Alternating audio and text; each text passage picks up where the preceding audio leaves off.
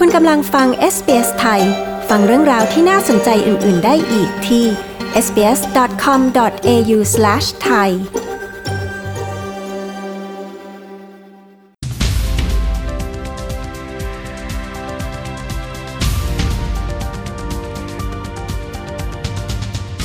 รายงานข่าวสายตรงจากเมืองไทยประจำวันที่ 10 กันยายนนี้นะคะ เราก็จะไปเจาะลึกเกี่ยวกับเรื่องที่กลุ่มนักศึกษา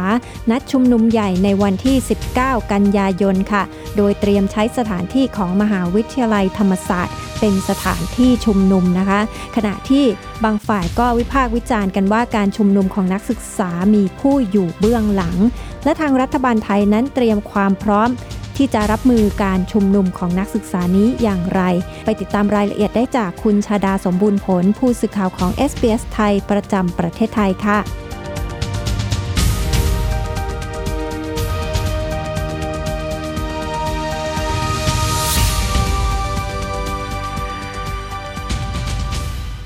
สวัสดีคุณผู้ฟังที่เคารพทุกท่านค่ะ กลุ่มนักศึกษานัดชุมนุมใหญ่ในวันที่ 19 กันยายนนี้ และเตรียมใช้สถานที่ของมหาวิทยาลัยธรรมศาสตร์เป็นสถานที่จัดการชุมนุม ตอนนี้มีความเคลื่อนไหวจากทางมหาวิทยาลัยอย่างไรบ้างคะ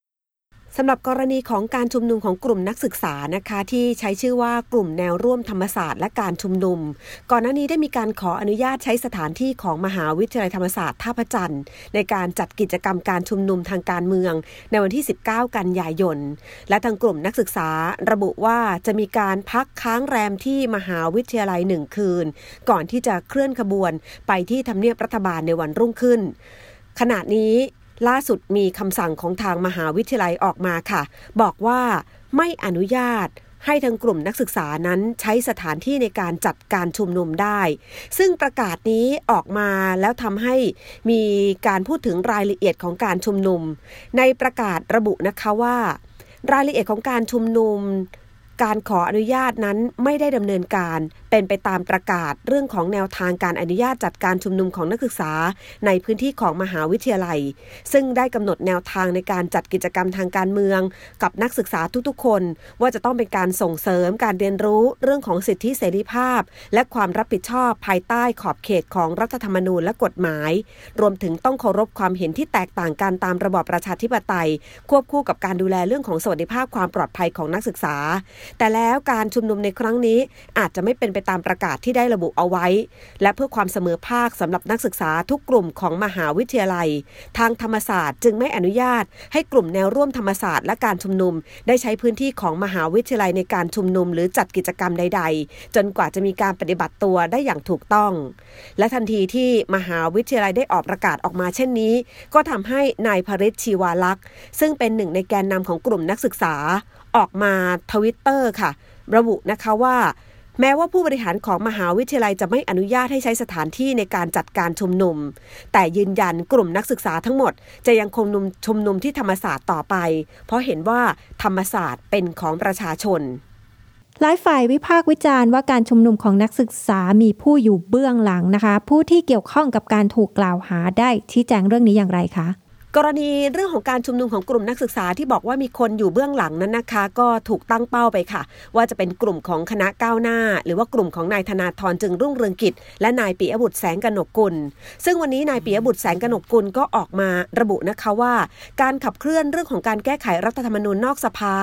เป็นหน้าที่ของทุกๆ คนที่สามารถทำได้ เพื่อให้เป็นไปตามวัตถุประสงค์ของประชาชนในการที่จะแก้ไขรัฐธรรมนูญ และในการชุมนุมวันที่ 19 กันยายน ตัวเขาจะไปร่วมชุมนุมด้วย แต่จะไม่ขึ้นเวทีปราศัย เพราะว่าเวทีนี้เป็นของนักศึกษา และยืนยันว่าไม่ได้มีใครอยู่เบื้องหลัง เพราะนักศึกษาทุกคนมีความคิดความเห็นเป็นของตนเอง ซึ่งรัฐบาลเองก็ไม่ควรปิดกั้น ควรเปิดโอกาสให้ทุกฝ่ายนั้นได้แสดงความคิดเห็นอย่างกว้างขวาง ขณะเดียวกันในส่วนของพรรคเพื่อไทยเองก็มีกระแสข่าวออกมานะคะว่า มีสสของพรรคถูกร้องขอเงินจากทางแกนนำกลุ่มนักศึกษา พื่อจะนำไปใช้เป็นการค่าใช้จ่ายในการชุมนุมวันที่ 19 กันยายน ซึ่งนายนาวาอากาศเอกอนุดิตนาคอนทัพ เลขาธิการพักออกมาระบุนะคะว่า ไม่เป็นความจริงค่ะ เป็นการปล่อยข่าวที่สร้างความเสื่อมเสียให้กับพัก และยืนยันว่าไม่มีสสรายใดของพัก ไปสนับสนุนหรือว่าเป็นท่อน้ำเลี้ยงให้กับกลุ่มนักศึกษา ถ้ามีจะเป็นในลักษณะการให้ความช่วยเหลือนักศึกษา ด้วยการสนับสนุนในสิ่งที่ ไม่เกินกว่าอำนาจของสสที่สามารถทำได้ ยกตัวอย่างเช่น การจัดเข้ากล่องไปให้กับนักศึกษา เนื่องจากว่านักศึกษานั้น ไม่สามารถที่จะหาเงินในการจัดซื้ออาหารเหล่านั้นได้ แต่ถ้าเป็นเรื่องของการเรียกรับเงินจำนวนมาก ๆ เพื่อเป็นการส่งต่อเป็นท่อน้ำเลี้ยง ทางพักเพื่อไทยยืนยันว่าไม่มีอย่างแน่นอนค่ะ ทางด้านรัฐบาลไทยนะคะ ก็เตรียมความพร้อมรับมือแล้วก็ดูแลการชุมนุมที่จะเกิดขึ้นอย่างไรคะ วันนี้ค่ะนายกรัฐมนตรีได้เรียกผู้บัญชาการตำรวจแห่งชาติมาประชุมเพื่อจะวางแนวทางในการเตรียมดูแลการชุมนุมใหญ่ของกลุ่มนักศึกษาที่จะมีขึ้นในวันที่ 19 กันยายนนี้ ซึ่งพลตำรวจเอกจากทิพย์ชัยจินดาผู้บัญชาการตำรวจแห่งชาติ ได้ออกมาชี้แจงภายหลังการประชุมว่า กรณีที่นักศึกษาจะปักหลักค้างคืน และจะเคลื่อนขบวนไปที่ทำเนียบรัฐบาลในเช้าวันรุ่งขึ้นนั้น ทางตำรวจกำลังอยู่ระหว่างการพิจารณาว่า จะดำเนินการอนุญาตหรือไม่ เนื่องจากว่ายังไม่ไมีการยืนยันชัดเจนว่าจะมีการพักค้างแรมจริง ๆ แต่อย่างไรก็ตามนายกรัฐมนตรีได้กำชับให้เจ้าหน้าที่ทุกคนนั้นใช้ความอดทน ไม่ใช้ความรุนแรง และก็ไม่อยากให้เกิดการประทะกันระหว่างตำรวจกับกลุ่มนักศึกษา เพราะตำรวจไม่ใช่คู่ขัดแย้งกัน และก็ไม่อยากให้มีการสร้างเงื่อนไขใด ๆ ต่อการชุมนุมในครั้งนี้ โดยเบื้องต้นตำรวจจะมีการประสานกับแกนนำของกลุ่มชุมนุม เพื่อจะพูดคุยในรายละเอียดเกี่ยวกับการชุมนุม และทางการข่าวได้แจ้งว่า ทางกลุ่มนักศึกษาน่าจะมีการรวมตัวกันจำนวนมากกว่าครั้งที่ผ่านมา ซึ่งตอนก่อนหน้านั้นมีการรวมตัวกันมากกว่า 10,000 คน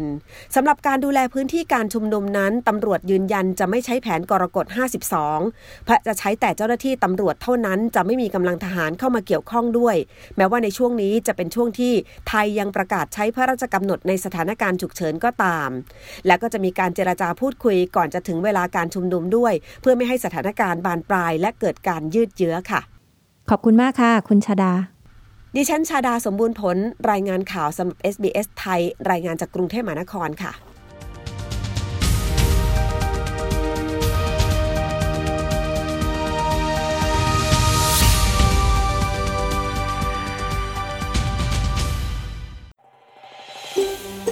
การฟังเรื่องราวน่าสนใจแบบนี้อีกใช่ไหม